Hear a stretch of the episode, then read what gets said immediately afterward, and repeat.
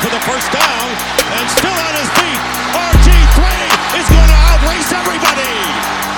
Roethlisberger looks, crosser, route, he caught it, fights to the goal line, breaks the plane, touchdown Pittsburgh! That might win them the division! And the handoff to Tomlinson, left side, and he will gallop into the end zone. Charger fans are witnesses to history! Welcome into the Blitz Pod. As always, I am your host, Mister Kane Schwartz.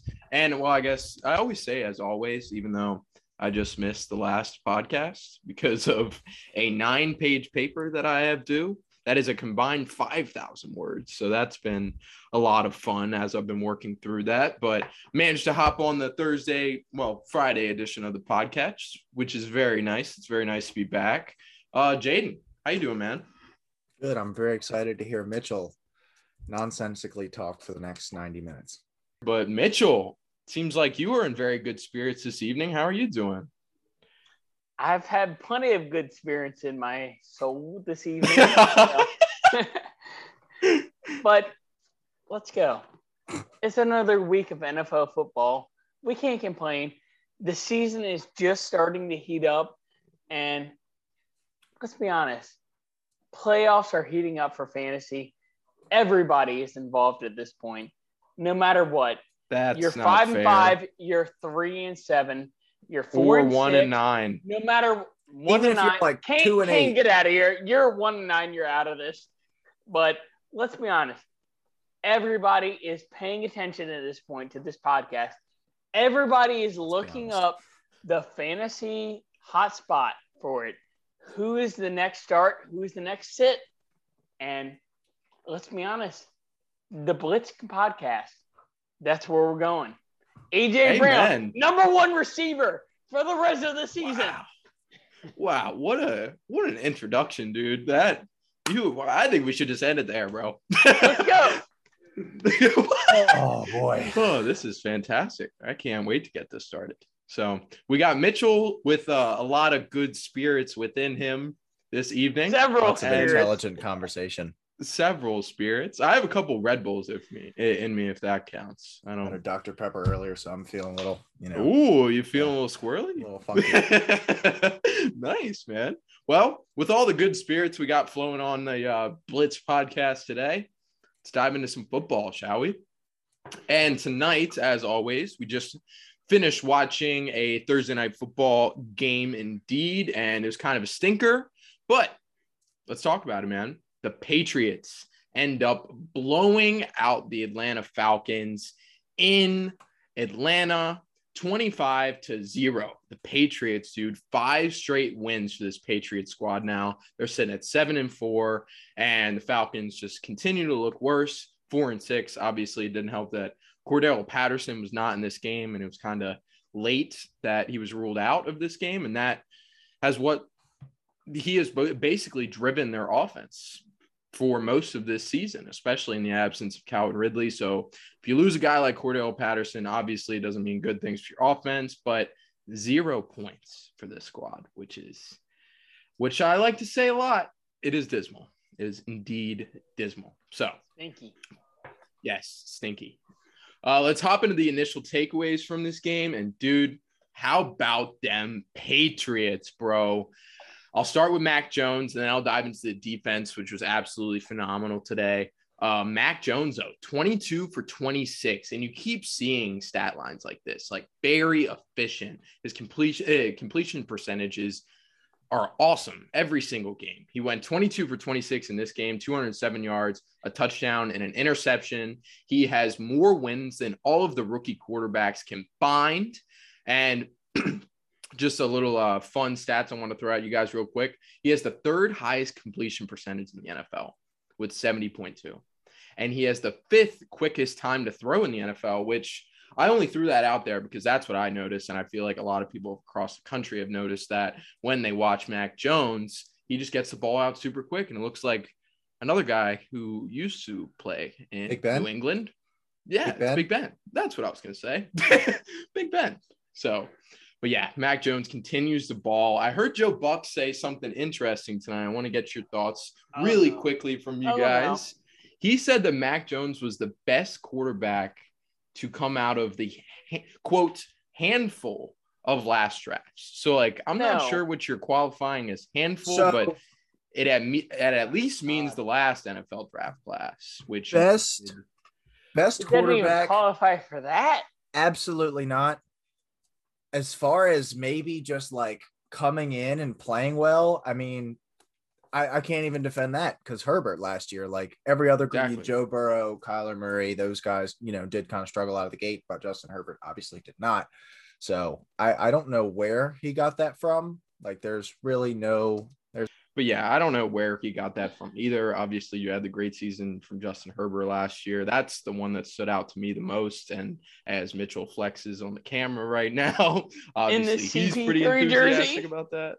Yes, sir. Yes, sir. But would you rather have, especially with the way that Justin Herbert is playing recently, would you rather have Mac Jones as your future quarterback or Justin C P three. Herbert as your future quarterback? Justin Herbert. Regardless. C P three. I'm also going C P three. C P three. C P three. Nice. Yeah. I mean, well, he, Jaden, he runs he runs the Suns offense Paul very well. And Justin Herbert. This is nice. Regardless. Very well. But uh, one hundred percent one hundred percent Herbert. I think the floor with Herbert, as at least from what we've seen so far, is just as high as Mac Jones, and the ceiling is ten times higher. So give me Herbert one hundred percent. Fair. And Mitchell, I assume that you agree with that line of thinking. I mean, looking at tonight, he wasn't amazing against the Atlanta Falcons defense, which is not good. Regardless, Justin Herbert has the arm talent. You have no idea what to expect from either offense. And just take Justin Herbert. Just take Justin Herbert. Amen. I'll take it. I'll take it. All right. Well, let's move on from the uh, Mac Jones talk, who, like I said, has been absolutely phenomenal this year.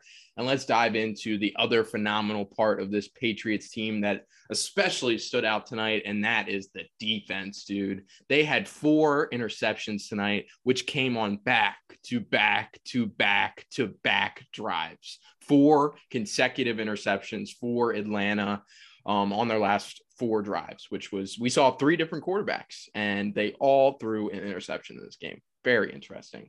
Um, but with the four picks tonight, the Patriots now lead the N F L in N F L uh, in interceptions, which is awesome. Uh, they had four sacks tonight, twelve quarterback hits, which is great.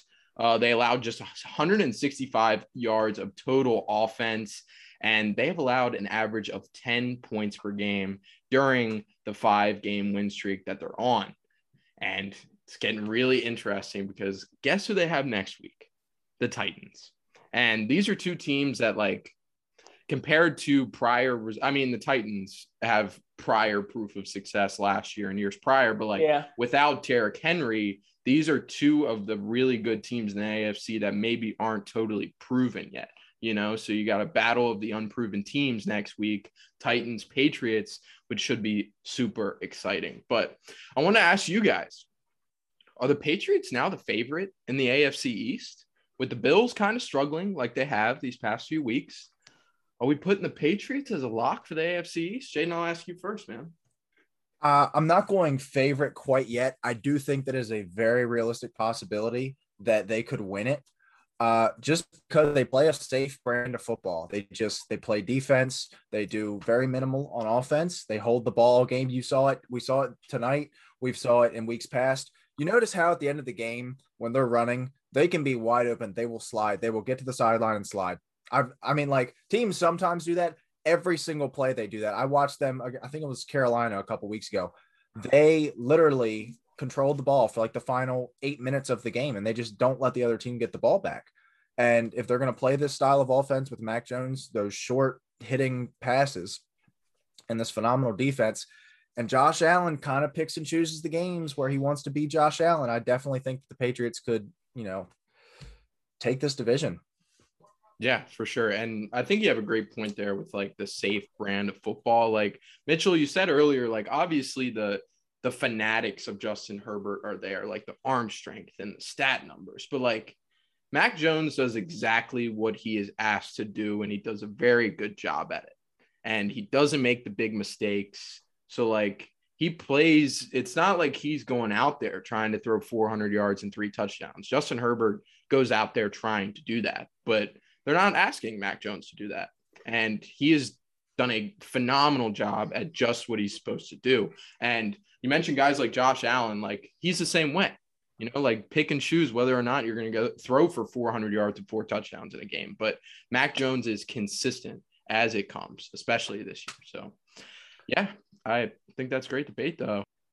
All right. So as I'm currently speaking, uh, Mitchell, in case you guys didn't notice, he was a little, just a little bit intoxicated for this podcast. And it seems that he has taken a much deserved break for now.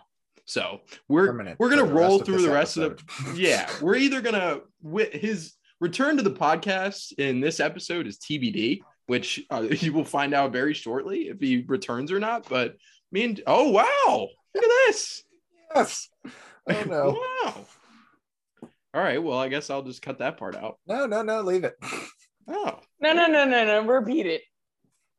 I'm not going to just... repeat it. Well. Look at that. All right. We, we got we got Mitchell McDonald. Washington football team the past five minutes. So let's get it.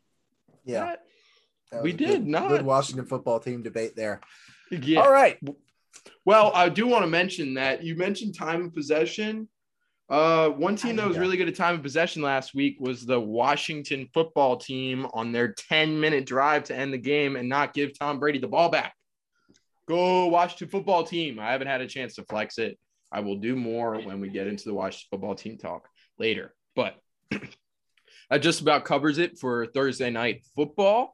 Uh, this Patriots team really means business, dude. Five straight wins, seven and four, bro. Who would have thunk? I just want to say real quick, if you would have told me at the beginning of the season that Cordero Patterson was the reason that the Falcons weren't the worst team in football, um, I don't know what I'd say to you. And another thing, I don't think that Falcons fans can could look me in the eye right now and say, as great as Kyle Pitts is, that I wouldn't rather have a Justin Fields or even a Mac Jones sitting behind Matt Ryan right now, because he looks awful and there's no – clearly both of their backup quarterbacks are not the answer either. We're, I was just hoping that Josh Rose would come in real quick. Me maybe too. For a touchdown pass. Me too. But then they throw in Felipe Franks, who I remember watching last year, and he sucks. So just dismal for the Atlanta Falcons right now, for sure. If I didn't, if I didn't already mention dismal, they are definitely a dismal team. So, all right. Well, that just about does it for the Thursday night football talk, but let's dive into the week eleven preview, shall we? We're already through ten weeks of football, dude, double digits. It's scary. Like I like, obviously we put a lot of work into this podcast and into our social media, and like, I'm, I like I'm kind of I wouldn't say looking forward to the end of the season, but like it'll be nice not to like have to do this much work. But like I'm gonna miss it, man. Like I'm I'm sad that we're already at week eleven.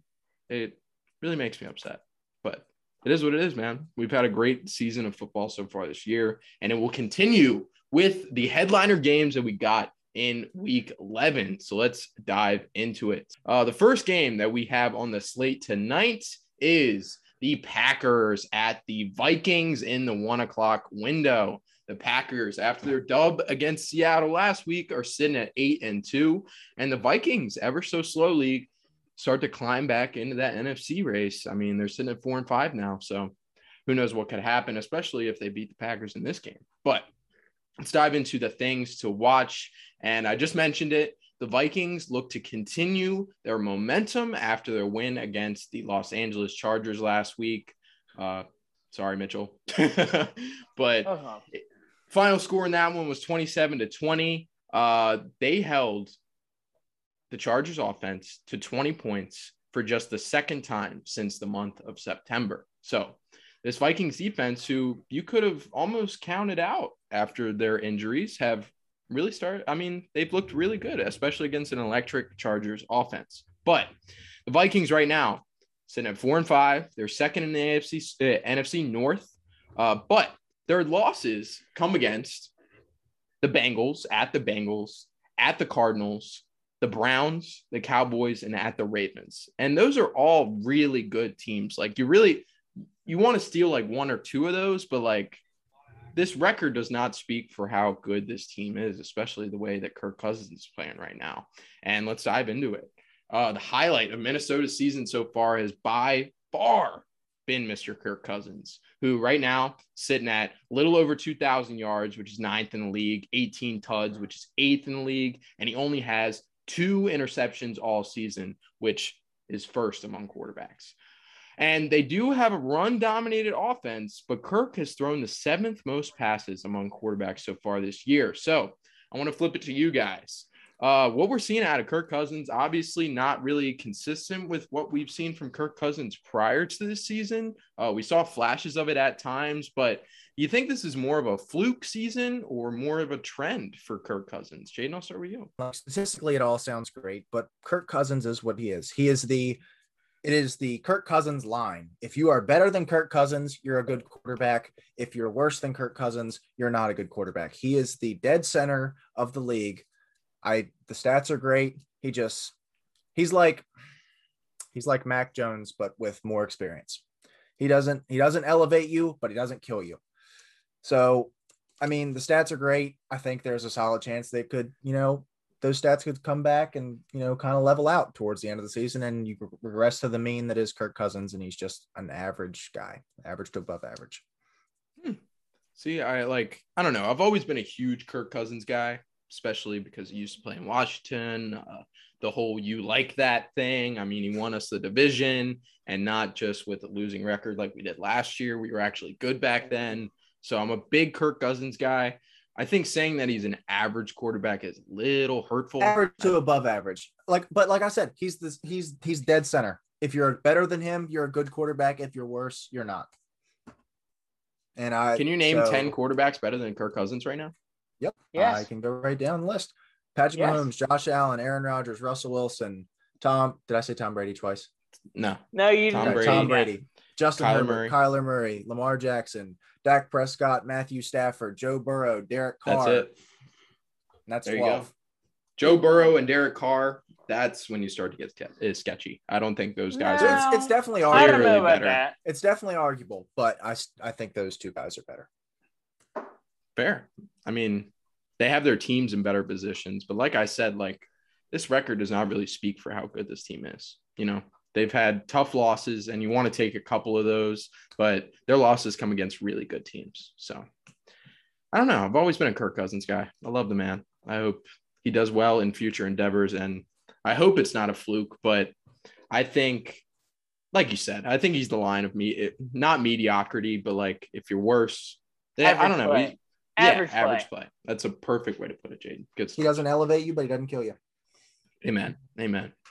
All right, let's dive into the next thing to watch in this game, and that is A J Dillon, my boy, hopping in as the R B one in this game with the absence of Aaron Jones, who apparently is set to miss one to two weeks with an M C L sprain. Mitchell, you got anything on that?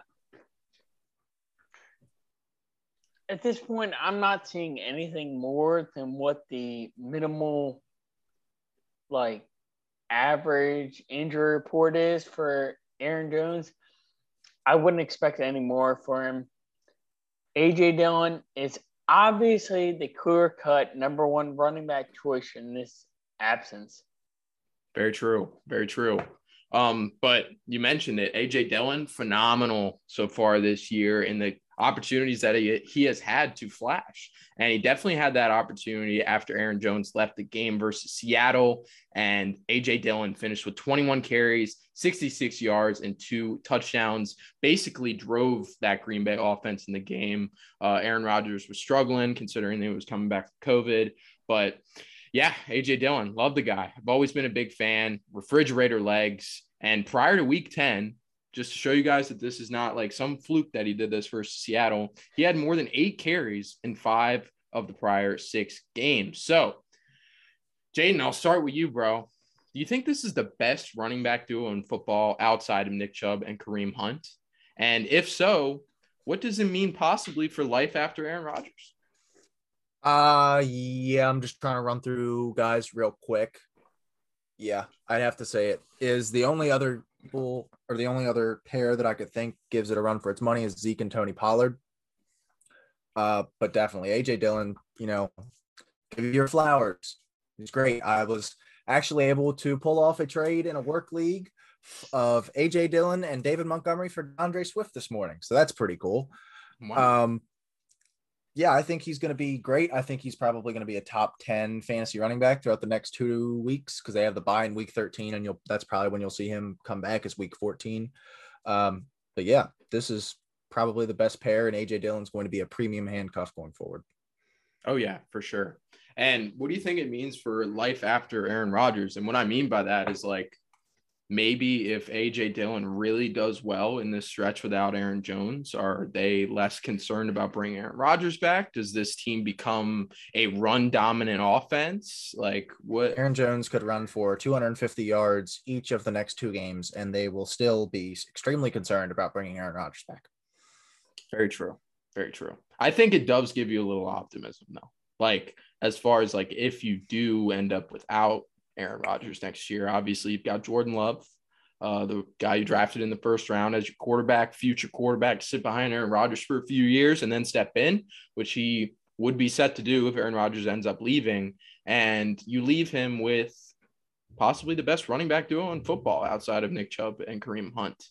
Well, good debate there over the uh, A J Dillon and Aaron Jones talk. Uh, but with that, let's dive into the tail of the tape for this game and who we got for our picks. Uh, I will start with tail of the tape with the Packers defense, dude, who have really shown up. Like, I started the year really questionable about this Packers defense, as we all were. Uh, the D C, Joe Barry, like, I was like, I don't know if I feel great about him. And there was a lot of question marks, but they have really proved the doubters wrong. They have held opponents to fourteen points or less in three of their last four games. And the only team to score more than fourteen points during that span was the Arizona Cardinals. Um, they have allowed the third least total yards per game at three oh nine point nine. They have allowed the third least points per game at eighteen, and they have eight interceptions in their last five games. Eight interceptions in the last five games. Wow. And you got Darnell Savage, Adrian Amos. Uh, Eric Stokes has looked phenomenal too. I think that I think the age of uh, Kevin King being the number one cornerback in Green Bay is over now. Uh, Eric Stokes looks phenomenal this year, the rookie out of Georgia. But let's dive into the Vikings side of the tail of the tape. And their defense has really proven to do very well so far this year, especially in the sack category. They are tied with the Browns and the Rams for the most sacks in the N F L at twenty-nine. But they really do struggle against the run, which will be very interesting to see how A J Dillon fares against a bad run defense in the Vikings. They are twenty-seventh best against the run. They allow one thirty point six yards per game to running backs. And on the offensive side, which is a good note for Minnesota and driven by Kirk Cousins and Dalvin Cook, who I've grown to hate uh, because he basically costed me the season in Duck League. Uh, hate that man now. But Uh, the offense for Minnesota, seventh in yards per game, three eighty-seven point two. So let's dive into the spreads and the money lines. Uh, the spread is Green Bay minus one and a half. The money lines, Green Bay minus one twenty-five, Minnesota plus one oh five. And Jaden, I'll start with you. Who you got for this game? I think I like Green Bay in this one. Uh, I think that the run game, they're not going to be able to dump it off to A J Dillon as much, even though I know he did do a good enough job last week uh, catching the ball. But I think the run game is going to be working for them, and Aaron Rodgers is there this week. Uh, I find a hard time betting against them the way they're playing right now. So give me the not Packers only, on both. Yeah, not only is Aaron Rodgers back in this game, like he is back back because he has had a full week to practice. Unlike last week when he went and played Seattle and was on Zoom all week. So he's had a full week of practice, and he won't look rusty like he did last game. Mitchell, who you got in this game? Fuck Aaron Rodgers. We're going Minnesota on the wow. money line and on the spread. Wow. Kyler is going to love this. This team could beat any team in the N F L. Whoa. As long as Mike Zimmer is a competent N F L head coach in his play calling. As long as he incorporates Justin Jefferson and Adam Thielen, this team is set. It's just a matter of how he operates this team if they are up a touchdown. That is literally – that is not a given. And I feel like this is a little Not bit of a biased observation considering your team got beat by the Minnesota Vikings. And I mean, you have Justin Jefferson in one league and Adam Thielen in another. I mean, all it takes is you guys shutting the fuck up, and then we're good. Hey, wow. Fair. All right. All right. Maybe we'll Kirk Cousins, take it away. Kirk Cousins, the best quarterback in the N F L since week nine in the N F L last year. Come on. I like it. No debate. I love I love the passion. The, Four picks. The podium for... Four picks since then. Come on. Come on. Come at him, guys. Come on. Come on. He wants all, all, he wants all the smoke. Bring me all there. the smoke. Yeah. Uh, Mitchell wants the smoke with everybody listening to the podcast. All right, guys. Well, let me give you my pick for this game real quick. Uh, I got to go with Jaden. I'm going to take Green Bay. Got Aaron Rodgers full week of practice. Uh, I don't think this running game is going to skip a beat with A J Dillon in there. Um, yeah, give me the Packers, bro. And Minnesota has really severely bad outside corners, and Devontae Adams will eat them up. The hundred-year-old Patrick Peterson. So, yeah, give me the Packers on the spread and the money line. All right. Well, the next game that we got on the slate today is the Cowboys, who are at the Chiefs this week. Cowboys are sitting at seven and two. Chiefs are sitting at six and four now. Uh, this is in the four thirty window, and this is possibly the best game that we have seen in a while. Well, I, I've been saying that about a lot of games recently, and they end up to be duds. So maybe I'll just say this game will be bad. But on paper, it looks like an exciting one. Uh, we'll start with the injury report, though. And what you got on C E H, Mister Clyde Edwards-Helaire possibly returning this week, Mitchell? It sounded like that Andy Reid wants to give him another week of rest, in which, honestly, I can't blame him. Coming back from an M C L sprain, there is no amount of time that can be defined as the minimal amount for something with the knee and a running back. And honestly, if he comes back this week, I'd expect Williams to get way more of the target share slash rushing share compared to C E H. Clyde Edwards-Helaire, yeah. as Tyler would call him, I would not expect to have a, a heavy rushing slash target share this week. I'm all in on Williams this week. No matter how bad the score is, Clyde is not in tune with this offense yet. Fair. I really, that was an in-depth injury analysis. I like it, dude. We need to, we need more of that. As he takes his giant cup and sips it. That's water. It's water. Thank God. Oh, nice. Drink vodka. Jesus Christ. All right. Well, let's move on from the injury report stuff on Clyde Edwards-Helaire.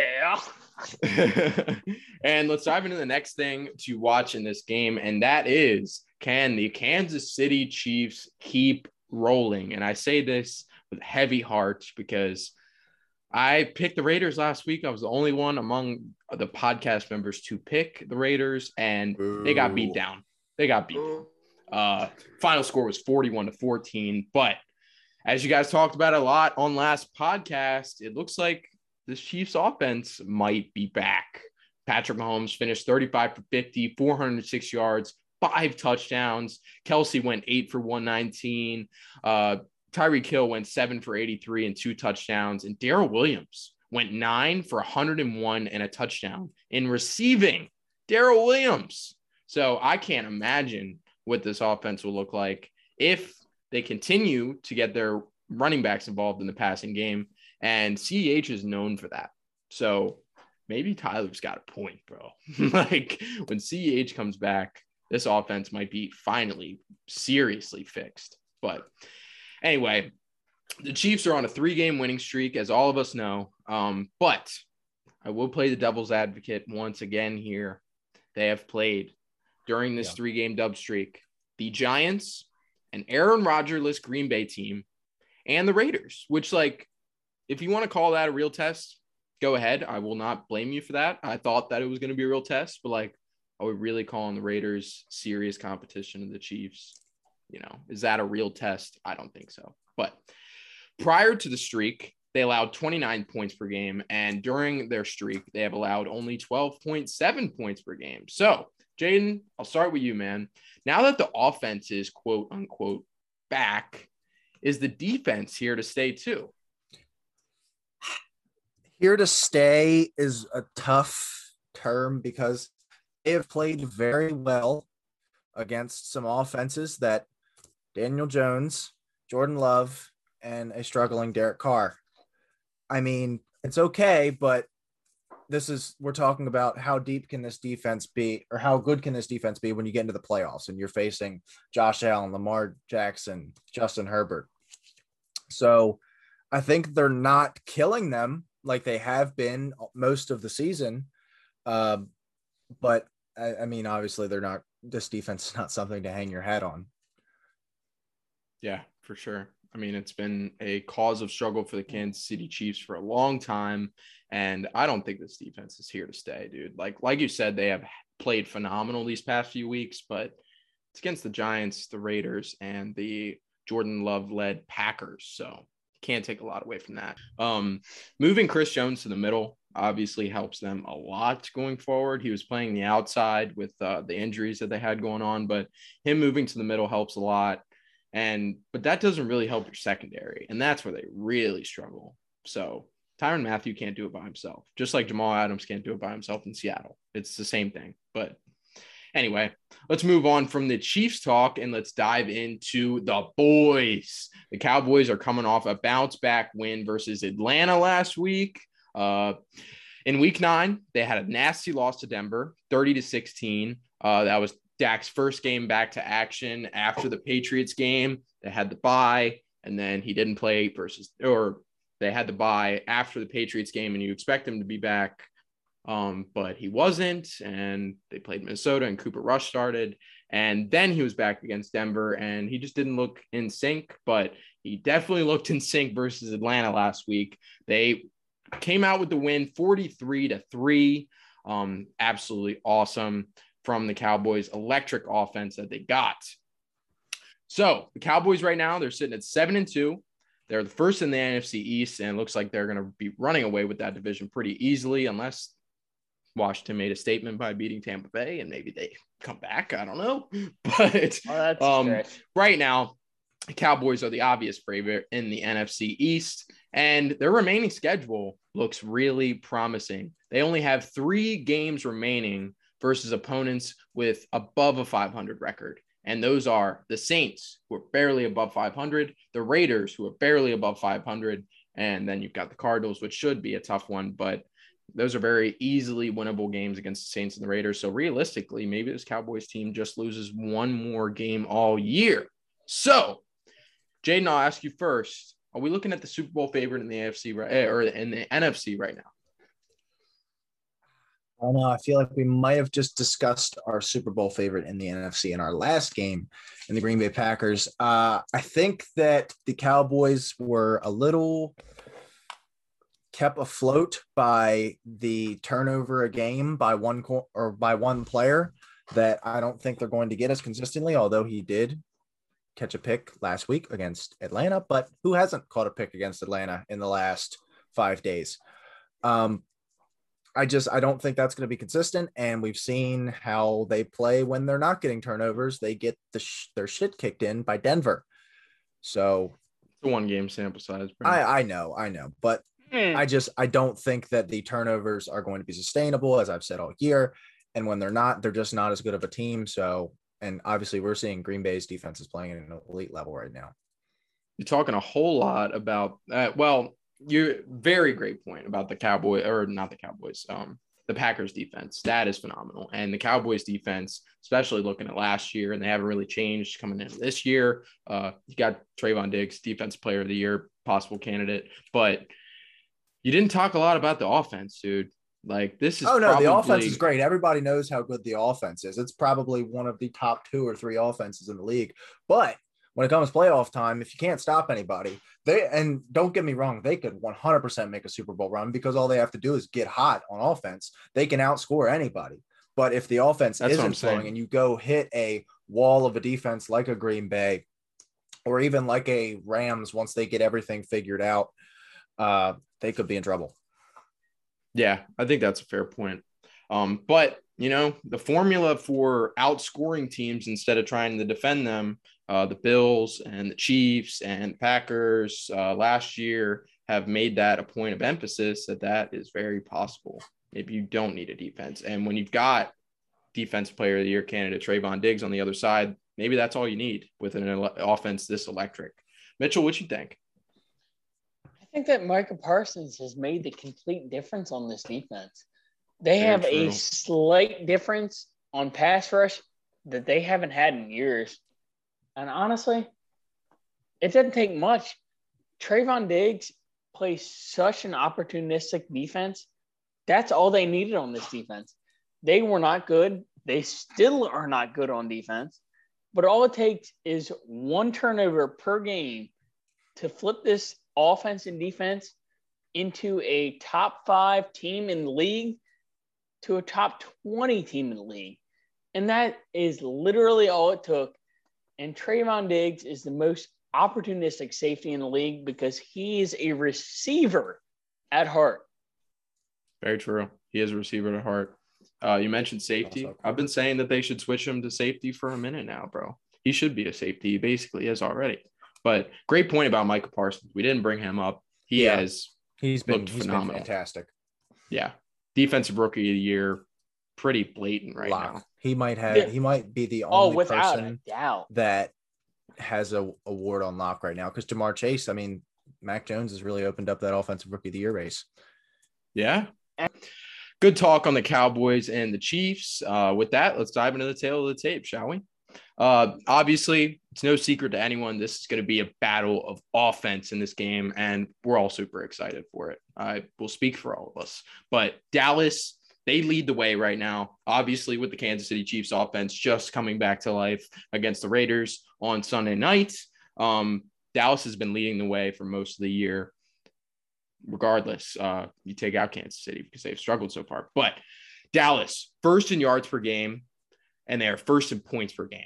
They scored thirty-one point six points per game, and they put up four thirty-three point nine yards per game on average. That is ridiculous. First in both categories in the N F L. And then you've got the Kansas City Chiefs, who, despite their bad performances early on in the year, they are still fourth in yards per game, four oh five point six, and they are third in passing yards per game, two ninety-five point one.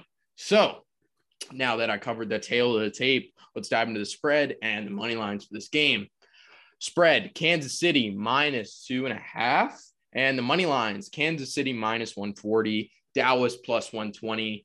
Um, I'll go ahead with my pick first. And as much as I want to believe, like, well, I don't really want to believe that the Chiefs are back just because I'm tired of it. I'm sick of it. I want to see another buddy or another buddy, another person do well in this league besides Kansas City Chiefs.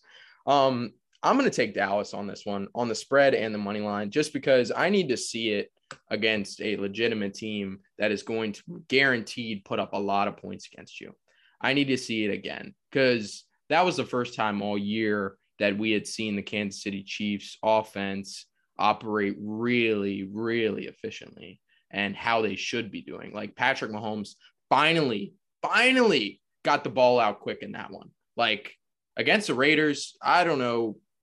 You take the Patrick Mahomes that you saw earlier in the year and you compare him to the guy who played against the Raiders on Sunday night. And the first thing you notice is the time to throw. Like he was getting the ball out quick. He was getting the ball to his running backs on the receiving game, on the receiving side. So that's great and all, but I need to see it again. Um, until then, I'm taking Dallas on the spread and the money line. Jaden, what you got? Uh, I think I'm going to be going with the Chiefs on this one. They're going to be playing at Arrowhead, and I just I don't think that the Cowboys are going to be able to put enough pressure on Mahomes, and the Chiefs are obviously hot right now. Cowboys are coming off of a forty-point win, but I think that if they can, Chiefs can just limit the turnovers, I think they should be able to win this game. Fair. Mitchell, what you got? As much as I do not want to believe in this Chiefs team, I think the Chiefs have this. It's just the Cowboys. They are a consistent letdown year after year, no matter what you expect out of them. They have either the top offensive line, they have all the weapons in the world you could ask for, and they just consistently let you down. No matter what I expect out of them, I wish, I wish they would be able to beat this Kansas City Chiefs team. I don't think they will. All right, let's dive into the next game that we got on the slate, and that is the eight and two Arizona Cardinals at the three and six Seattle Seahawks. This is in the four thirty window. Let's dive into the things to watch, and I'll start off with the injury reports. What you got on uh, Chris Carson, Kyler Murray, and DeAndre Hopkins, Mitchell? As an owner of Chris Carson, it hurts me to say that. At this point, if he doesn't play this week, do not expect him back this season whatsoever. A neck injury is nothing to play with because it's likely to be a herniated disc. And at this point, he needs surgery on that. If they are not at all in contention after this game, expect him to be shut down for the year. That is just Chris Carson, neck injury, anything about it. It just screams shut down to me. And Kyler Murray, that deltoid ligament injury to his ankle, he is probably pretty likely to play. He's been logging limited practices this week. I just wouldn't expect any rushing stats out of him. Granted, it's against the Seahawks. They don't have a very good secondary, but yeah, I wouldn't expect one of the worst secondaries. Exactly. It it is not a good defense, but I wouldn't expect a typical Ty- Kyler Murray logging out out of this game in fantasy. And DeAndre Hopkins, that hamstring injury, I think it's going to nag for a while. He has not looked good so far. Maybe he is the most touchdown-dependent receiver in fantasy football this week. If he is at all active, if that, I would not start him. No matter what. Fair. In wow. fantasy. Yeah. No um, matter what. I wouldn't start him. I have newly acquired DeAndre Hopkins once again because I'll never learn. And I have him, but I'm starting both Jalen Waddle and Deontay Johnson. Deontay Johnson, fairly obvious at this point, but yeah. I'm yeah. I'm gonna wait till I see it. Like Jalen Waddle's starting he... to creep into I know, the obvious know. category too. I've loved Jalen Waddle. I'm gonna wait till I see six. Yeah. I'm gonna wait till I see Hopkins play a good game before I start yeah, him. For sure. Again. Mitchell, you mentioned Chris Carson, though, like that they Pete Carroll came out and said that progress isn't going as good as they expected.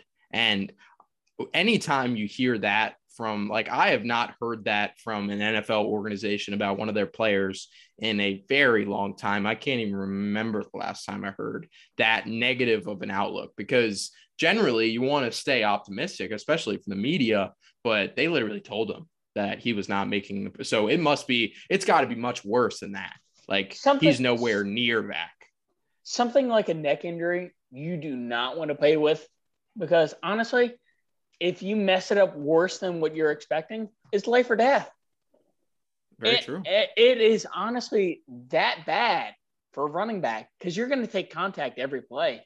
If you take it in the wrong direction, wrong angle, you can be paralyzed. And that's just the God's honest truth to it.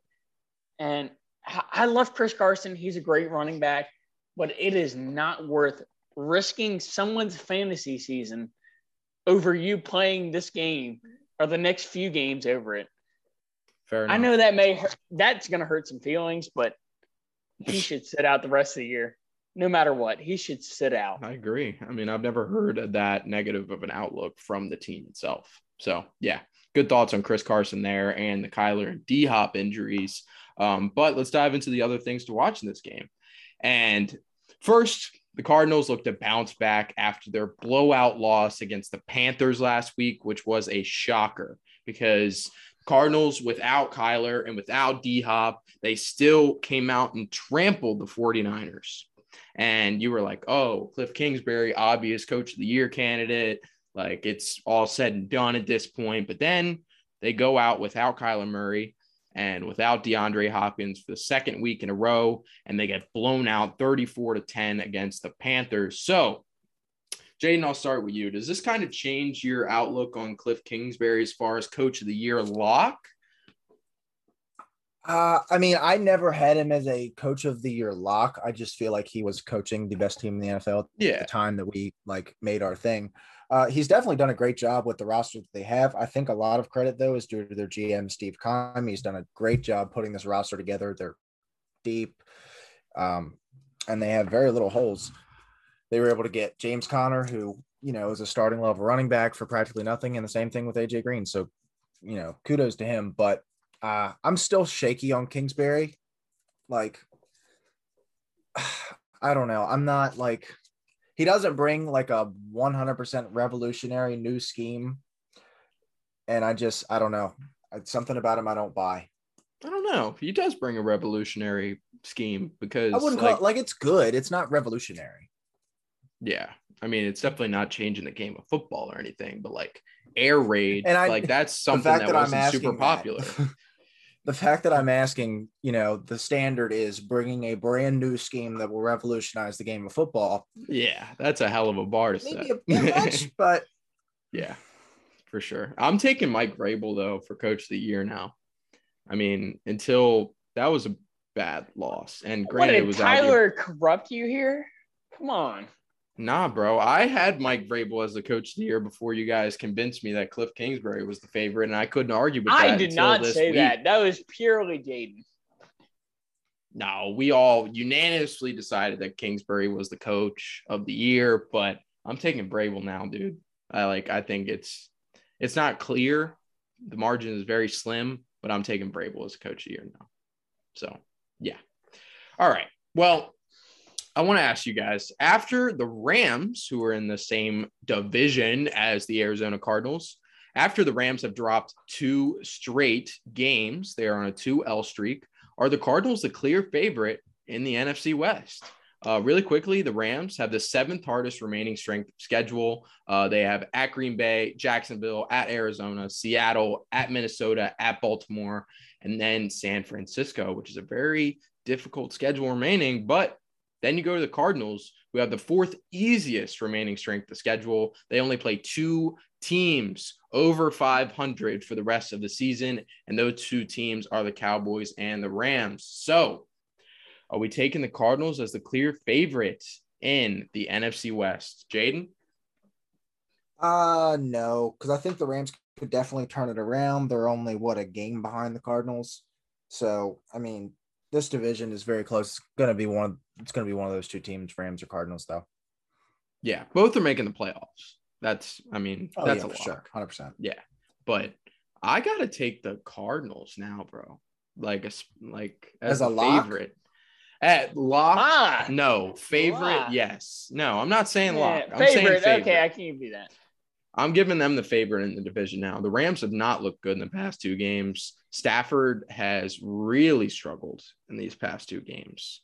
And with the loss of Robert Woods, I think O B J is going to take a while to get up to speed. And I think he'll mostly be a decoy for the next couple weeks. And the loss of Robert Woods as a receiving threat really hurts this Rams team. And it really hurts Matt Stafford. So, and it's been evident, especially against the forty-niners on Monday Night Football. So, yeah, give me the Cardinals as the favorite in the division. Mitchell? I still think it's the Rams division to lose. Come on. I, I get Odell is not necessarily like a locker room favorite. He's not going to follow the playbook. But you have Van Jefferson and Cooper Kupp along with Darrell Henderson running it up the gut. I just think that this team can manage to play by whatever Sean McVay wants them to. All right. Well, that's good debate there, but let's hop into the next thing to watch in this game. And that is Russell Wilson making his way back from surgery slowly, but surely. Um, he played last week against Green Bay, but it was obvious to everyone that that was not the Russell Wilson that we know. He went twenty for forty, one hundred sixty-one yards, and two picks. That is the first time Seattle has been shut out in the Russell Wilson area, or not area, in the Russell era. Wilson era. So not the best Russell Wilson. Uh, Mitchell, did you see anything there that maybe caused you concern, or do you think it was just him getting back to normal?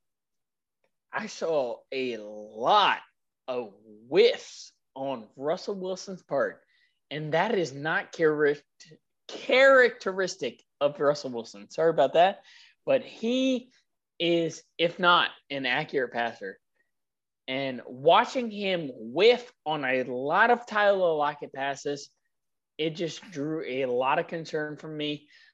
I did not think he was ready for the return last week, and it might be, honestly, another two to three weeks for him to return to form.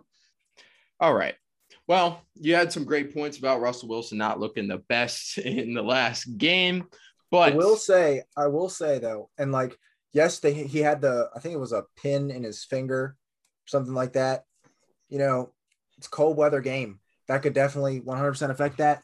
And to be totally honest, he didn't look that awful throwing the ball. Like, in, you would think, you know, maybe he's struggling to get the ball there. There were a couple times he sailed. I mean, he sailed Tyler Lockett. I mean, that was a fifty or sixty yard play that he overthrew Tyler Lockett. It yeah. Like, he was just making bad decisions. Like, he mm-hmm. looked like he hadn't played a game of football before. That might have yeah. been, I mean, that is the worst performance I've seen from Russell Wilson probably since he's been in the league. Like, it was that bad, not trying to overreact. First time was, being shut out in the Russell Wilson might have era. Been one of the worst quarterback performances of this season. Like, it was, it was Russ's rust. Ooh, Russ's rust. Very true. Russell Very Wilson. True. Yes, little Russell Wilson.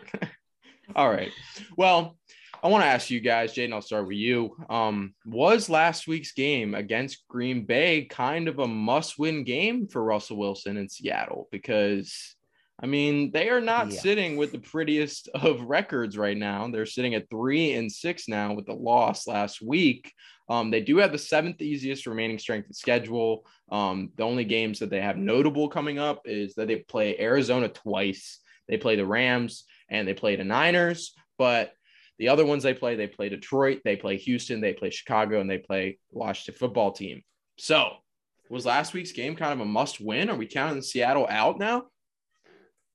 I wouldn't count them out yet, but it was about as close to a must-win game in week ten as you can get, because yes, they do have four, like, should be wins. Like, those are games where if they lose, then their season is over. Any of those four games, if they lose, they're done. But if they can win those four games, in addition to stealing a couple, like, forty-niners game, maybe a win from the Cardinals. Those are all divisional games. Those mean a lot more when it comes down to standings, because you're going to be able to get tiebreakers and stuff like that. When you're in the wild card race, if you've got the same record, it comes down to divisional record. If you can develop a good divisional record throughout this next stretch, you get four opportunities to do that. Could be very big. Mm, very interesting thought. And especially with the Rams kind of trending downwards, you know, maybe this Seattle team does yeah. still have a window. Mitchell? What you think? I just think that it's the same Seattle Seahawks team as you've seen the past decade. Somehow they will find a way to the playoffs, because Russell Wilson, as magic as he is, will find a way to get them to like nine and eight, ten and seven, the bare minimum of being the ten seed or the seven seed. And they will get into the playoffs, won't do anything in the playoffs, and Pete Carroll will survive. So you're survive. calling them into the playoffs. You're already Pete, locking them in. I'm I'm locking them in because Pete Carroll wow. Pete Carroll finds a way to save his job every year. No matter how minimal it is, he will keep his job yet another year, even though he is what is hindering this Seattle Seahawks team from – expanding. They, Pete Carroll is one of the best N F L coaches of all time. He's a solid coach. Ash Tyler. Solid coach. Solid coach. He. Do you remember at, what he did at U S C? Yes. Yeah, he did great things at U S C, which means yeah, he's not a great N F L coach. Because he fucking paid his players. He paid his players to show up. He has won a Super Bowl with Seattle, and he has kept them in contention. Get, get out of here. Every single Russell Wilson. The if, Legion if they have, of Boom was have, intact before he showed up to Seattle. Get out of here. That, and if they have no Russell Wilson, this team is absolutely Trash. awful. Trash. Take Russell. Trash. Take Russell Wilson off this team. They're struggling they are to horrible. not have the number one pick. They have two wins at best without Russell Wilson. You put Geno Smith at quarterback. They are lucky. Yeah, give them a season Jaguars. with Geno Smith. See how good uh, Pete Carroll is at that point. This is the classic quarterback coach debate, though. Like, are we really putting? Oh, it, it's a hundred percent Russ over Pete Carroll. A hundred percent. There are a lot of coaches that would have the same success with the teams that Pete Carroll's had. There are not many quarterbacks. Exactly. I get that. I get what you're saying. I get what yeah, saying. I was like, yeah, I get what you're saying. Literally any team with Russell Wilson, if they had even a semi-formidable coach, would guarantee like twelve wins. Carroll, well, it's not, not trending towards type figure. It's not trending towards twelve wins for the Seahawks so far this season. So that leads me to my next question, which we'll cover really quickly. But if this se- if this season doesn't turn out, like let's say Seattle doesn't make it back, which is very likely, honestly. Um, do you think Russell Wilson is out of Seattle after this year? Because over the offseason – there was really a lot of bad things going on between Russell Wilson and the front office. And he came out and said, like, earlier in the season, this season, that it was all blown out of proportion. But things were bad in Seattle. He was very close to moving. So if this season doesn't pan out the Seahawks' way, do you see Russell Wilson out of town, Jaden?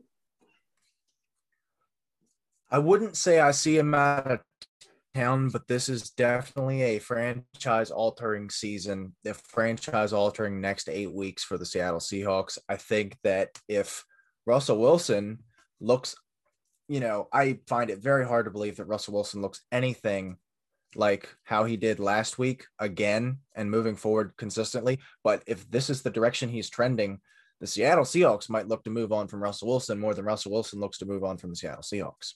Mm, I don't know about that, bro. Like, we just got done talking about how much Russell Wilson has meant to the Seahawks team. And listen, he came back I, early. I know he means a lot, early. But guess what? He came back early from surgery. Like, That's who he is. That's who he is. But listen, this team is like, you know what the Rams have been doing, where they've been buying all in, they've been selling their, they, their all their draft picks, all their assets to get win now players. The Seahawks have been doing the same thing to a lower extent, but they don't have a first round pick this year. They didn't have one last year. They have not done very well drafting. They this this team is not winning a Super Bowl. You, uh, you can't convince me that it will, especially in a stacked N F C. It, this team is not winning a Super Bowl as great as Russell Wilson is, and Russell Wilson is what, thirty-one, thirty-two now? It might be time. I He's think over it, thirty.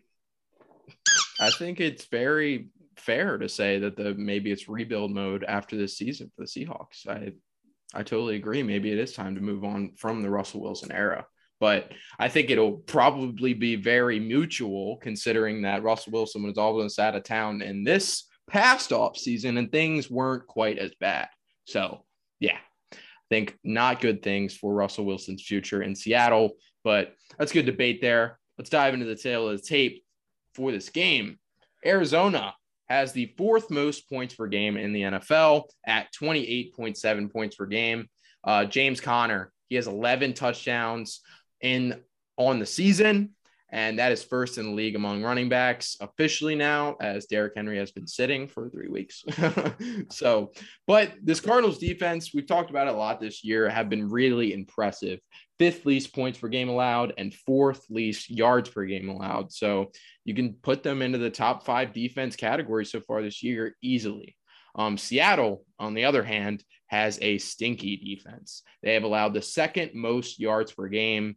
Um, the only other team to allow more than four hundred yards per game is the Jets, and that second team is the Seahawks.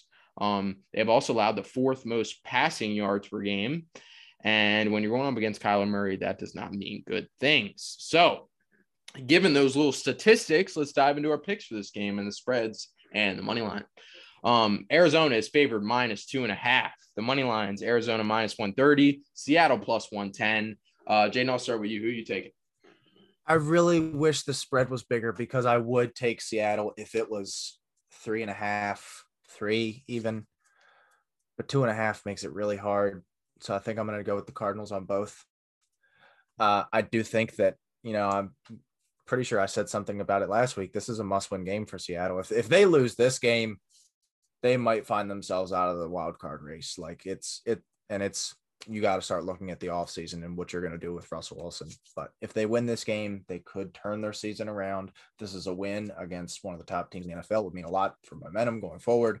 But they, they got to win this game. But as, if Kyler Murray plays, give me Arizona. Fair, Mitchell. I am taking the Seahawks on both. I think this is just what Pete Carroll needs to keep his job. And as much as I don't want to say it, this is what's going to happen. Russell Wilson is going to beat the Arizona Cardinals. Tyler Lockett is going to have his game because he does it every game against the Arizona Cardinals. Opinion. That is it, it, opinion. What happened last year? He had two breakout games last year against the Arizona Cardinals. This is a as very much as different I, Cardinals defense. I agree. I think that Seattle Seahawks with Russell Wilson, his back up against the wall, I really think he's just a different breed. Uh, imagine how hard he's working at practice this week. Um, I think D K Metcalf and Tyler Lockett are going to have a fantastic game. Um, it kind of sucks not having Chris Carson not being able to develop a run game. Um, Alex Collins is also questionable for this game, uh, but give me Seattle. I just like I can't see them losing a second consecutive must-win game under Russell Wilson. So, all right, let's dive into the last game on the slate, and that should be a fun one to talk about because oh, yes. It is Jaden Kozak's Pittsburgh Steelers, who are sitting at five, three, and one, at the Los Angeles Chargers, who Mitchell is such a proud fan of. We're sitting at five and four. This is the Sunday night football matchup, so let's dive into it. First thing to watch in this game, though, T J Watt's dealing with a little bit of something right now. You got anything on that, Mitchell? I have that he has yet to practice this week, and it is looking more and more unlikely for him to play in this game. And granted, Ben Roethlisberger got put onto the COVID list last Saturday. It usually takes about ten days for that to get off of it. And if you're doing your math at home, that's eight days. That's not ten days. And Micah Fitzpatrick, unlikely to play as well. So uh, I'll let Kane take over for a little bit of this. There we go. I mean, those are some big guys that I didn't mention. Minka, uh, Big Ben, and especially what you saw out of Mason Rudolph last week. You definitely want Big Ben in there instead. But there's still a chance for him to play. Um, they're uh, they're not optimistic, uh, but there's definitely – Mason Rudolph has been taking all the first team snaps this week. But there's definitely optimism that Big Ben plays, but we'll see. We'll see. All right. My first thing to watch in this game, uh, Mitchell, I'll, I'm looking forward to your answer to this one, but what is wrong with the L A Chargers right now, dude? In the first five games of the season, they went four and one. The last four games, they're one and three. And during this course, they have had losses to Baltimore, New England, and Minnesota. Their only win came against Philadelphia, dude. Philadelphia, barely, barely. And during this span of four games, they're allowing twenty-eight points per game. This defense is really struggling. And Justin Herbert is really struggling too. During this four-game span, he has four interceptions. He had three interceptions in the five games prior. And he's had a Q B R less than twenty in two of the last four games. And he's had less than two hundred twenty-five passing yards in three of the last four games. Um, then you got Austin Eckler, who's really struggling. He only has one rushing touchdown in the last four. He has three catches in less than twenty-five yards in two straight games. So what the hell is wrong with the Chargers right now, Mitchell? Take it away. Let's start off. Austin Eckler is the least of my concerns. But if we're going to be honest. How? How is Austin Eckler the least of your concerns? He has one rushing touchdown in the last four games. He has three catches in less than twenty-five yards in two straight games. He has one receiving touchdown in the last four games. He had three touchdowns in three straight games prior. This is not the same Austin Eckler that we saw at the beginning of the year. Yeah, he's a running back. That does not matter. If we're going to be honest, we look at the Patriots defense. I, I just read off if, receiving if stats to you.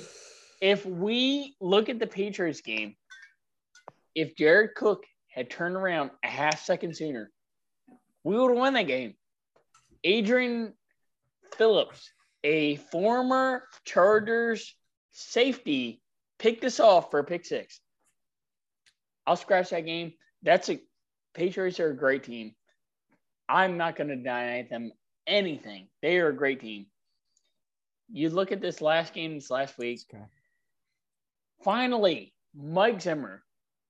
I I I didn't want to credit them, but they are a great team as long as Mike Zimmer does not cost them the game. As long well, as he throws I keep in, hearing you I keep hearing you making excuses for your team, bro. Tell me what's wrong with this team. Why have you lost three of your last four games? Why? We aren't calling any deep passes. Somehow Anthony Lynn figured out Justin Herbert's strengths more than Brandon Staley.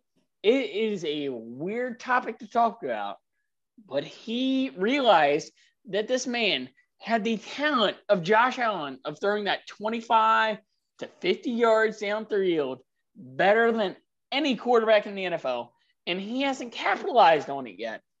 He semi-capitalized on it the first few weeks with Mike Williams on those deep touchdown passes, but he decided that it was a great idea to cut Tyron Johnson, one of the better deep receiving receivers in the league, and thought, oh, hey, we'll manage on these like five to fifteen yard passing routes.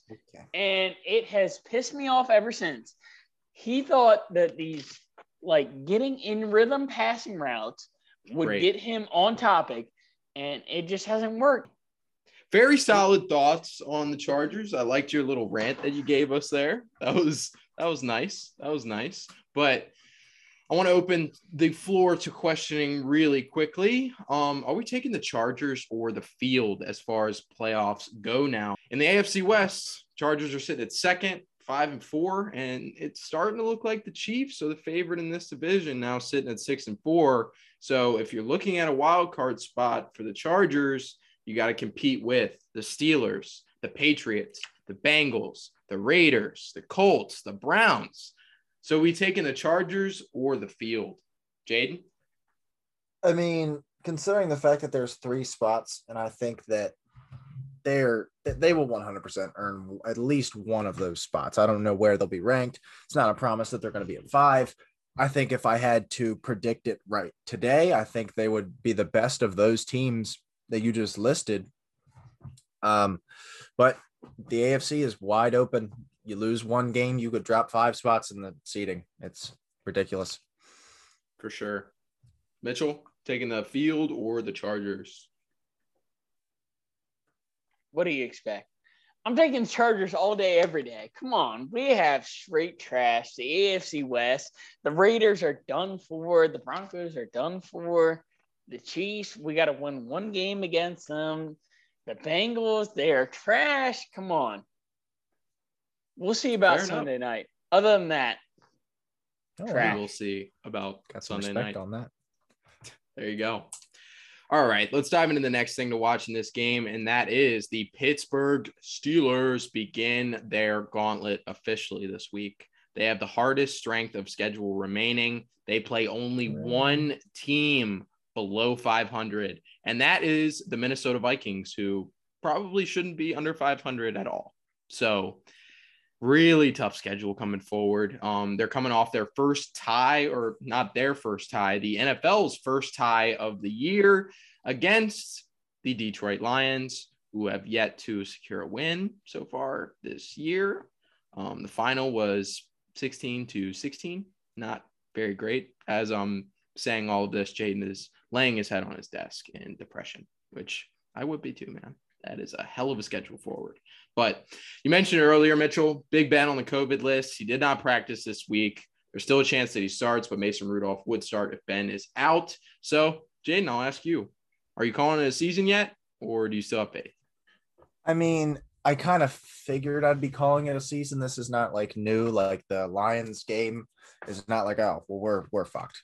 Um, I did say that we needed to win all of those games leading up to this one, and we did not. Um, I don't know. Like, I, like I just said, the A F C is such a mess right now. I definitely think we could sneak in. Uh, we do have their, we always split with the Ravens. So I definitely think we could steal a game from them. We could very well beat the Bengals. We could beat the Browns. We could beat the Chargers on Sunday. You know, if we get solid enough quarterback play, especially if Joey Bosa isn't playing. Mason Rudolph always looks uncomfortable, and the Chargers have no pass rush without Joey Bosa. So maybe, you know, Mason Rudolph looks comfortable enough, and they have the worst run defense in the N F L. We have a certain Najee Harris yeah. that matches up well. And the Vikings, you never know what they're going to be from week to week. Um, you guys, so Mitchell, you just said you guys didn't have the worst rush defense in the league. It is not even close. You yeah, guys you allow guys thirty like... yards more per game to running backs than any other team in the N F L. thirty yards more. That is bad. So, Jaden, continue your Steelers. Yeah. Okay. Sorry. Okay. Mitchell said it's cap. Um, so, I definitely think there's a chance for us to make the playoffs. Do I think we're going to make a Super Bowl run? Absolutely not. Um, like I said, this is kind of what I expected coming into this week. Like I, I knew what, I know what's coming. I know what's about to happen. I'm going to be disappointed at the end of it. Not you even almost disappointed. Wish, just, you almost I mean, wish that the Steelers like tanked instead this year. See, do I wish? Maybe, but we're not going to get into the top ten, and it's not a quarterback class. This is not a great quarterback class. This is not the year I want to tank, and the Steelers don't tank. That's just not what we do as a franchise. I mean, just who we are as an organization. And this team is not that bad to the point where like, okay, we need to tank. Like we're still, I'd say like outside of Denver, if Aaron Rodgers does end up leaving Green Bay, I don't think there's a better option in the N F L for him to go than Pittsburgh. Yeah.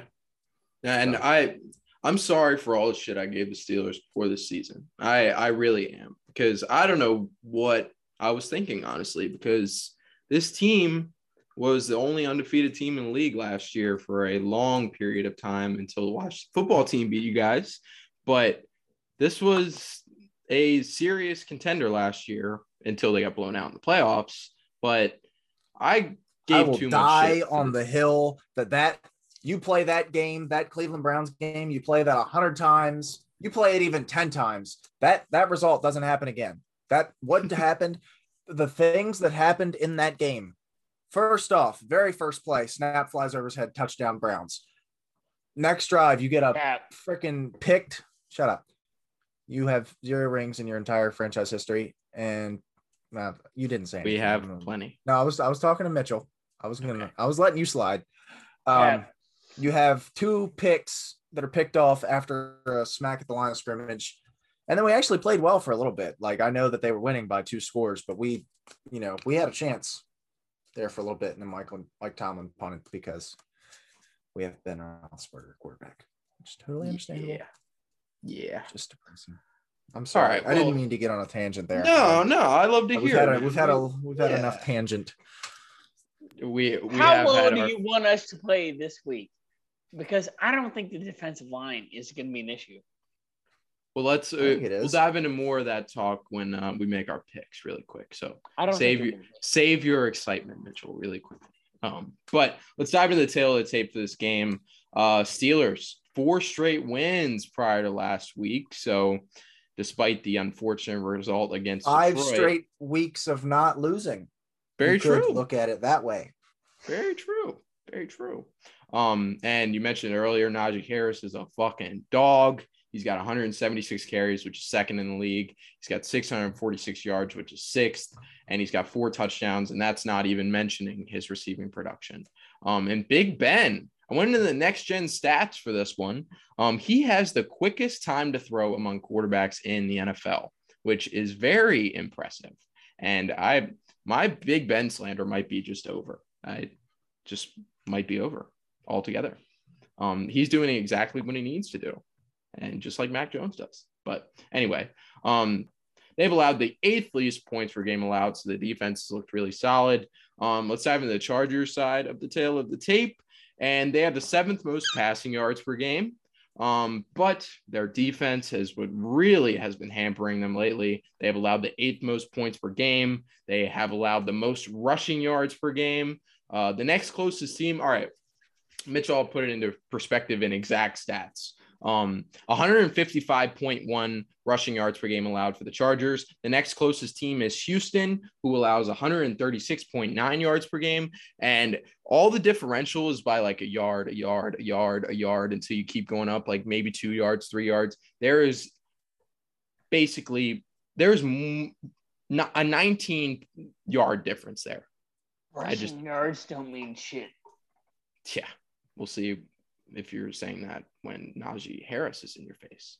Um, but I, passing, I will be in Jaden's face Sunday night. So the, I will give the Chargers defense credit, though. They have allowed the fourth least passing yards per game. So that's nice, I guess.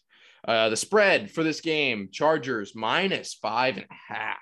The money lines, Chargers minus two seventy, Pittsburgh plus two twenty. Jaden, I'll start with you. What you got?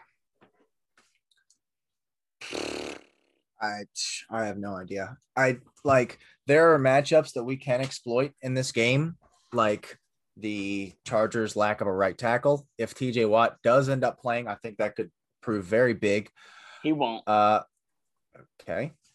And additionally, the run defense that has been so pitiful for the Chargers, we could definitely open that up with Najee Harris and try and control this game, especially if we can get a lead early. We can run the hell out of Najee Harris, as we've done pretty much all season, uh, and, you know, maybe grind out a win in a low-scoring game. The Chargers are kind of kind of not doing well recently. So if we can maybe limit the production, but I could totally see us losing this game by twenty-plus points, uh, especially if Mason Rudolph is our starting quarterback, because he provides literally nothing. I think there's a legit argument to say that he's one of the worst backup quarterbacks in the league. Like, there, he may not be a top fifty quarterback on a roster. Like, he is really, really bad. Um, I don't know why he still has a job. I don't know why Dwayne Haskins isn't playing. I'm like, I, I, um, like, last week I was upset well, about it. I've been upset about it all year because he wasn't active. Last week, I kind of get it because it's a day notice, and Dwayne Haskins, like, I totally understand, put the backup in on a Saturday night when you find out that your starter's not playing, but he's had a whole week now. Mason Rudolph is a career backup. I've said this a hundred times. He's a career backup. We know what he is in Pittsburgh. We don't know what Dwayne Haskins is. Put Dwayne Haskins in. I don't care if he sucks. I heard that he was on his phone talking to people in pregame warmups on Sunday. I don't care. Put him in the game. If he does terrible, just put Mason in and we'll take him, take the loss.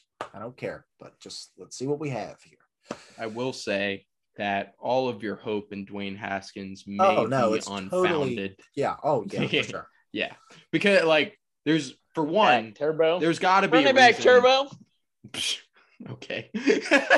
But um, okay. There's got to be a reason that Dwayne Haskins is clearly not the number two behind Mason there's Rudolph. no, there's no way he's that much worse than Mason Rudolph.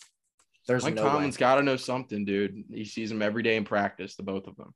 So there's a reason why Dwayne Haskins is not suiting up for some of these games. And I saw it pretty clearly. I was a huge Dwayne Haskins guy, and he literally Ron Rivera just put him in the game because the season was basically lost. Little did we know that we were going to win the division at that point, but the season was basically lost. We put Dwayne Haskins in. Ron Rivera was just basically putting him in as a fuck you. Um, this is, you really want this guy to play? All right, I'll show you a half of him. And uh, three interceptions in the first half against Carolina last year. So, yeah, not, but maybe a backup. maybe a backup, yeah. you know? Yeah. I don't know. But anyway, uh, Mitchell, what you got for this game? Who you picking? What I'm seeing is that the linebacker core is finally healthy. Mike Davis looking like he's going to be healthy. Asante Samuel looking like he's going to be healthy. Nas Adderley looking like he's going to be healthy. Elijah Gilman looking like he's going to be healthy. A K A the entire secondary is going to be healthy. So what the fuck well, is not Big Ben going to so. do? You're going to throw? All right. We're going to hand the ball off. So put Derwin James at that Jamal Adams position, and because he has done so nothing. great at that so far this year, hasn't he? When he has they been put him just a run stuffer. When have they put him at that? Because Alohi or Nas Adderley have been hurt the entire year. That's all I'm gonna say. That's all I'm gonna say. I think we're gonna blow you guys out. All There's right, nothing... Chargers What's on the spread on the money that? line. Both, both, yeah. Book it, book it. See, this is a difficult one for me because I really want to. I like this. Like, uh, I hate to say it. Five and a half is a hard spread to bet against. I'll give yeah. you that. My oh, pick boy. for this game. It's a tough one for me, but I'm gonna go. It just depends on if Big Ben plays and if T J Watt plays. And he's practicing. I just read he's practicing as if he's gonna play. Or he's preparing as if he's going to play. Which one? Yeah, which one? Big Ben? Oh, yeah, Big Ben. Okay. That worries me less than T J. All right. Well, I'll be the one to not take both the spread and the money line. I'll take uh, I'll take Steelers on the spread, uh, Chargers on the money line. Good stuff. Hey. All right. Love my friend. All right, well, let's finish it off with the other remaining games that we got. Not necessarily headliner games, but we do run through all the games here on the Blitz podcast for your daily listening. Or not daily listening, but twice a week listening. But, all right, the first game we got on the slate of other games is the Washington football team sitting at three and six at the Carolina Panthers at five and five. Carolina's favored minus three and a half. Uh, Cam Newton seems to be ready to make the start. Um, I'll go ahead with my pick first, dude. I mean, at this point, it doesn't matter, but I'm taking the Washington football team and spreading the money line. I think Cam Newton is not automatically Superman as soon as he enters Carolina. Um, they used him on some gadget plays last week. Since and it, when? Uh, I mean, that worked very well for them, but this Washington football team is coming Since off a week. huge, a huge dub against Tampa Bay Bucks, and Ron Rivera, like he put – stones with a note on every player's stool in the locker room that said like something had to do with like uh, David and Goliath and like taking down the Goliath. And I really think that like the culture in this locker room is finally starting to turn into something good rather than always being bad. And that was a statement win last week. So why not? Give me Washington football team. Let's spread the money line. Cam Newton's not ready. Jaden. Uh, I'm going to be honest with you. That's a little weird, but uh, do find it hard. A little like weird. You, we uh, need to do something, bro. We have the most do. toxic. I totally agree. You need to do something. We have the most toxic organization in the National Football League, and it's not even close. So it's nice to see a guy like Ron Rivera doing nice high school coaching things. That's cool to me. Yeah. um, but like, it was really hard for me to not move the Washington football team up in the power rankings, but even after a win against the Bucks, but when you lose your best player at a very important position, it is really hard for you to become a better team after that. For that reason, Jonathan Allen, De'Aaron Payne, Montez Sweat is going to be returning eventually. He's got a broken jaw right now. Matthew Ioannidis. These guys are all None of those are Chase Young. potential Pro Bowlers. Chase uh, Young Jonathan is Jonathan Allen is probably the clear number. He's probably the clear number one best defensive tackle in the league right now. Do you you know Aaron Donald plays defensive tackle, correct? Well, wait, I'm wait, very wait, wait, wait. What was we'll that? Have to do... What was that? What Hold was on. that? I, Hold on. Do... No, no, no, no, no, no, no. Let me no, do no, no. We it. can't let that let do slide. No, let me no, do no, a snag. No, that, let me is... do a stat check. Stat check, all right? Go ahead. Find me one weird statistical thing where he had more uh, left-handed He is going sheds exactly on exactly. drives when it's raining outside than Aaron Donald. You got to understand that he's not the best pass rusher on his team. All of the offensive line attention goes to Chase Young. Aaron Donald's, it, everyone's attention. Wide receivers are trying to block Aaron Donald. Everyone is trying to block Aaron Donald. The last thing that I will say on this topic, I am not saying that Jonathan Allen is a better overall football player than Aaron Donald, but he is having a very similar stat line so far this year. Jonathan Allen's good, man. Don't get me wrong, but he is. He's solid, yeah. He's got a lot of talent in him. But and he, he does is, have a real. He has a very good P F F grade, ninety. That's what I'm saying, bro. But he's not Aaron Donald. But Aaron Donald has a higher P F F grade. He's just Aaron Donald is arguably. Built we've different. talked about it on here before. He is arguably the greatest defensive player ever. I mean, all right. So one, each three straight defensive player Jonathan Allen has six sacks and twenty-one pressures. Aaron Donald has six sacks and twenty-one pressures. How about them apples? Okay. Hmm? And Jonathan Allen is getting single teamed every single play. Aaron Donald gets triple teamed. All right. I'll take you there. But as far as statistically, they are having the exact same season right now. Pal. Okay. So take that one and chew on it, please. All right. Let's move on to our next game of conversation. Quarterback. Uh, what'd you guys have for the Washington football? What'd you guys have as a Washington football team, Carolina? What'd you guys pick? Give me Carolina.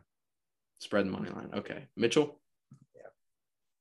I'm going to take Washington money line, but I'm going to take Carolina on the spread. I feel like Ron Rivera just has – That's not possible. Enough plays oh, yeah, on Cam Newton. He knows what Cam Newton does well and what he doesn't does well. And doesn't do well. Sorry. And he that is, very is going true to too. have just enough schemed up to keep this game manageable for the Washington football team. They asked Ron Rivera uh, last week whether or not he had a um, secret playbook for Cam Newton. And he was like, oh, yeah, yes. of course. Yeah, yeah, of course. So it'll be interesting to see that one play out on Sunday. Next game we got on the slate had a argument to be a headliner game, but ended up keeping it out. But definitely a hell of a game. Uh, the Indianapolis Colts, who are sitting at five and five, at the Buffalo Bills, who are sitting at six and three. Buffalo is favored minus seven. Give me the Colts on the spread and the money line. I don't like what Buffalo is doing right now, and I love what the Colts are doing right now. They're really balling out. Jaden? Uh, I definitely think the Colts keep with keep this within a touchdown, but I think I'm going to go Buffalo. All right. So spread, what are you taking? Oh, Colts. Taking Colts. Okay. On spread. Colts. All right, bet. Uh, next game we got on the slate is the Baltimore Ravens, who are sitting at six and three, at the Chicago Bears, who are sitting at three and six. Uh, Baltimore's favored minus four and a half. Uh, despite the good things that I saw from Justin Fields last week, Um, it's too small of a spread for me to take Chicago, so give me Baltimore on the spread, the money line. Jaden? I'm surprised this is this small. I mean, I know Baltimore's coming off of a loss, but uh, – the defense right now, dude. I know it's struggling, but I don't trust Justin Fields exactly to take advantage of that. I know he's kind of hitting his stride right now, but uh, Bears' offensive line is bad. They're going to manufacture – the Ravens' defense is going to manufacture a lot of pressure against him, which could definitely lead to some errant throws. Uh, give me the Ravens on buff. Mitchell. I think it's time. I truly think it's time. Justin Fields is going to hit his stride in this game. You give Marlon Humphrey and Anthony Averett against Allen Robinson and Darnell Mooney with David Montgomery. Pretty even. It's time. They are going to cover against the elite weapons of Darnell the, Mooney, the, David Montgomery. Hey, they Darnell are Mooney. Go, they're going Darnell to shock Mooney. the world. They are going to shock the world. I don't All care right. what it's. I don't care what it says. Chicago, they're going to win. They are going to cover. Money line, anything, they're going to cover. I like it. Good teams cover. Uh, next game we got on the slate is the Detroit Lions, who are sitting at zero, eight, and one, at the Cleveland Browns, who are sitting at five and five. Cleveland is favored minus eleven and a half in this one. But despite the large spread, give me Cleveland.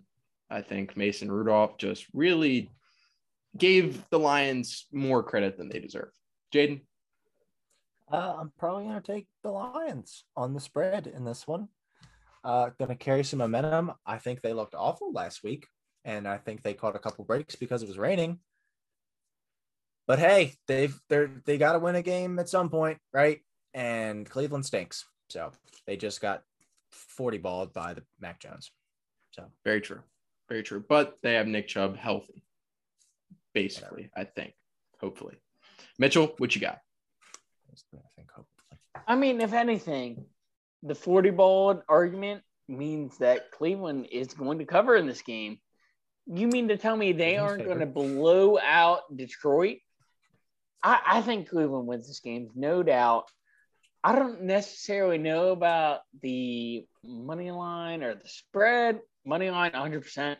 Spread, uh, eleven and a half. eleven and a half, that is rough. And I think they cover on this. So we got the Houston Texans, one and eight, at the ball-in Tennessee Titans, who are eight and two. Tennessee is favored minus ten and a half. Give me Tennessee on the spread of the money line. Tyler, uh, Tyrod Taylor looked terrible in his return. He looks bad. Terrible. Anyway, Jaden? Mm. You're nah, going to do it, aren't you? Okay. Okay. Not this week. Not this there week. There we go. Maybe next week. Not this week. There we go. Mitchell? Oh, no. Somewhere. I got it. I think that Tennessee is going to manage to win on the money line, but I think that Houston will manage to cover the spread. And just like the matchup before, which I didn't get to finish because of the dog, I think that Detroit will manage to cover in the Cleveland game as well. Ah. Huh. Okay. Okay. All right. All right. So Mitchell did a little transition pick from the last game. If you didn't hear it, he thinks Detroit's going to cover. So, yeah. All right. Anyway, we're all taking Tennessee on the spread, the money line. Well, except Mitchell, who's taking Houston on the spread. Next game we got on the slate is the Miami Dolphins, coming off their win against the Ravens, uh, sitting at three and seven at the New York Jets, who are sitting at two and seven. Uh, Miami is favored minus three. I'm really sad that the Mike White era is already over. Um, Joe Flacco will be starting in this game. Oh, big sigh, big sigh. But give me the Jets in this one on the spread and the money line, dude. I think that was a fluke last week. I think you just had a game plan against Lamar, uh, not a good game plan. Like, I mean, it obviously was a good game plan against Lamar, but, like, you can't bring that same game plan into this game, so, or any other game. So, yeah, give me uh, give me the Jets on the spread and the money line. I, I love that team. They got Elijah yeah, Elijah Moore, Michael Carter balling out, Ty Johnson, Jameson Crowder, the whole crew, man. Corey Davis. Yeah, give me it. Especially Elijah Moore and Michael Carter lately. Jaden? What a shitty game. I The N F L shouldn't, shouldn't even send cameramen to this game, just like a guy with a notepad to record. St- I, I don't think that this game should even be Jaylen, televised. Jaylen Waddle caught a couple passes. Yeah, one, one catch, seven yards. Um, Christ. Give me the Jets. Give me the Jets on both. Yeah, man. Yeah. Give me the Jets in on agreement. Both. Mitchell. Miami is going to beat the fucking hell okay. out of the New York Jets. This is the turning point of the season against the Baltimore Ravens. This team just needed somewhat of a spark. A three and, and seven I, team having a turning point.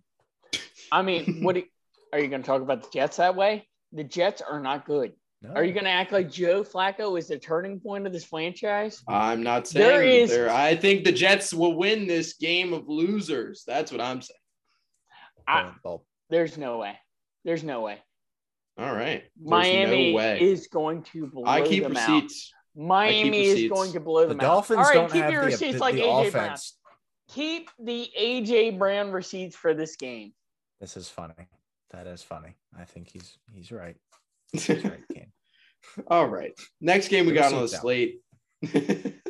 Next game we got on the slate is the New Orleans Saints, who are sitting at five and four, at the Philadelphia Eagles, who are sitting at four and six. Philly is actually favored minus two, and it's not the first time that we've seen a kind of surprising favorite being the Philadelphia Eagles.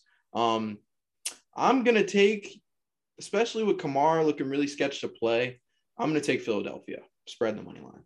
Jaden?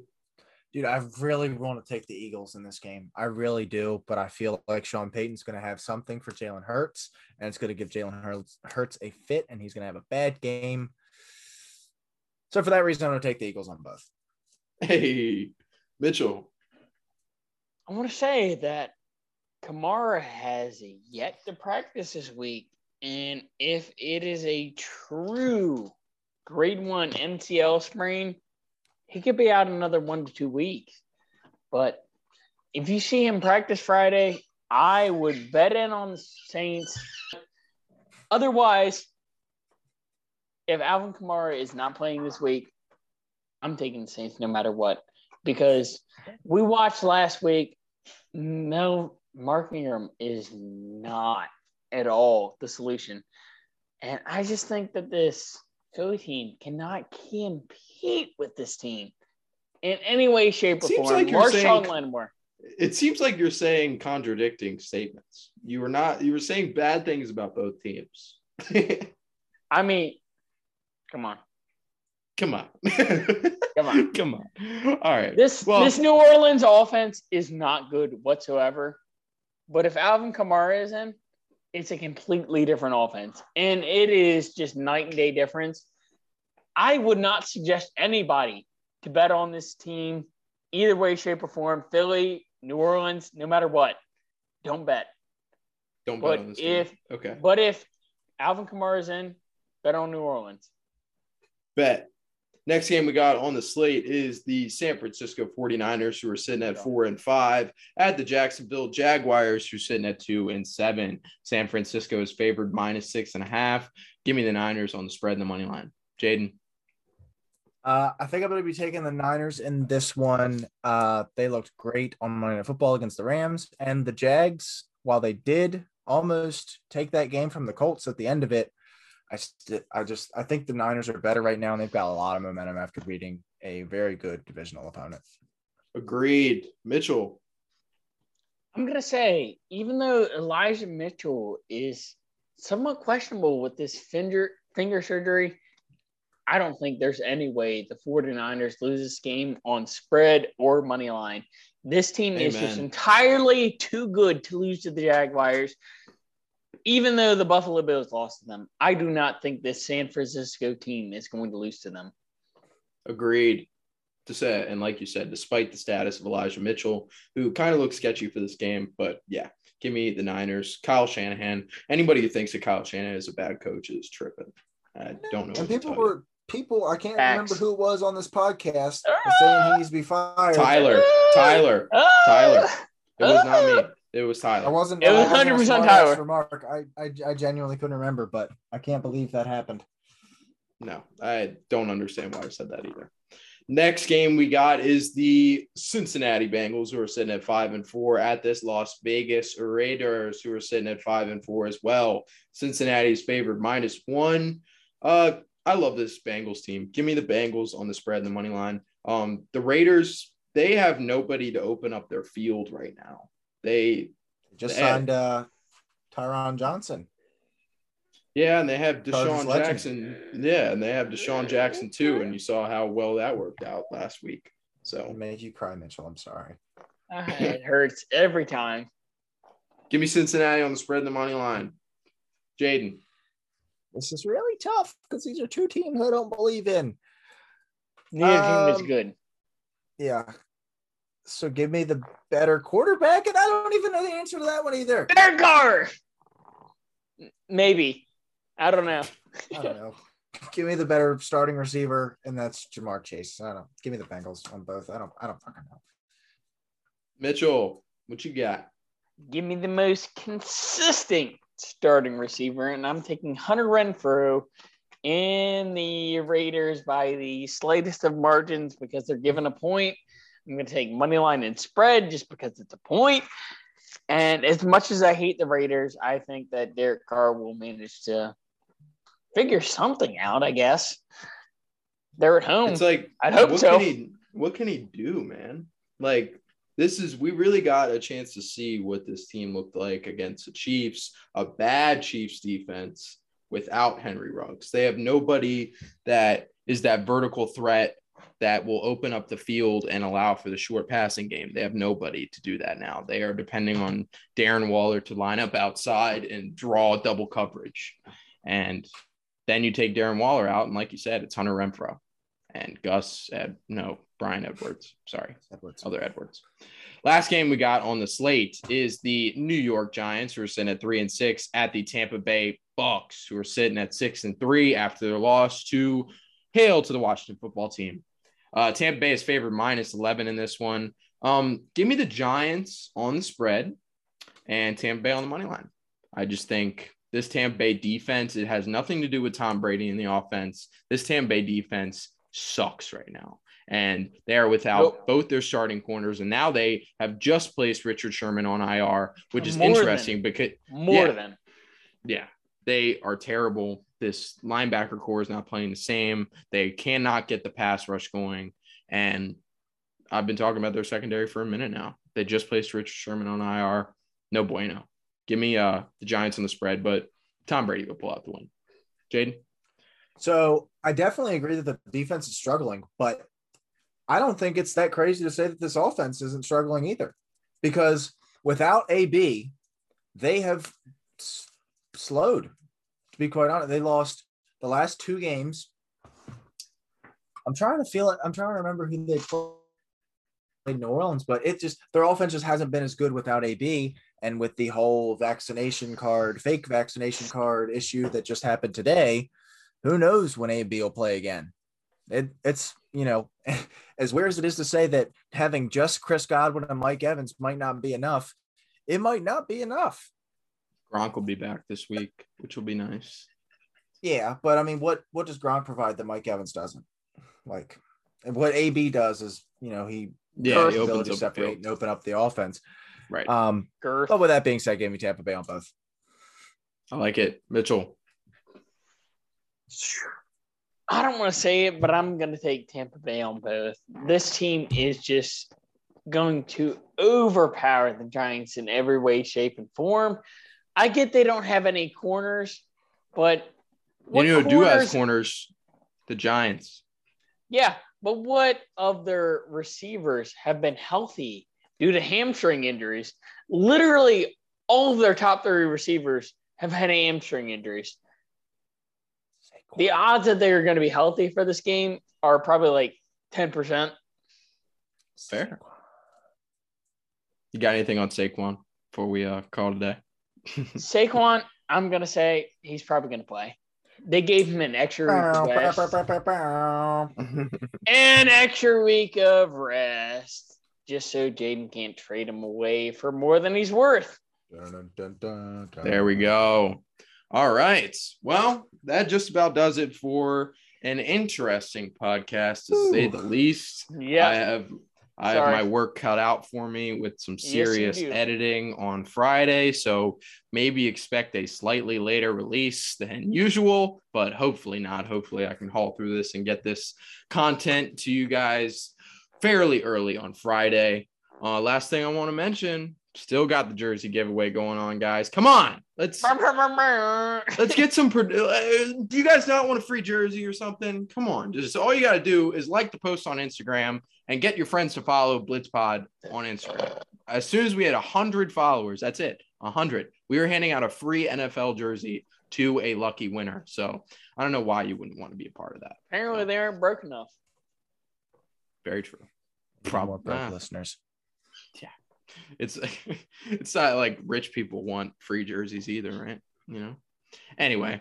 All right. Well, that does it for our content this week. Uh, good luck to everyone with your fantasy matchups, your individual teams this week. Uh, you got the Chargers and Steelers going head to head. That should be a fun one to watch, considering we've got two pod members that are loyal fans of each team. Um, but yeah, good luck to everyone. Thanksgiving coming up next week. Probably won't be on the pod uh, on Monday, but we'll see. We'll see. All right, guys. We'll catch you later. Peace.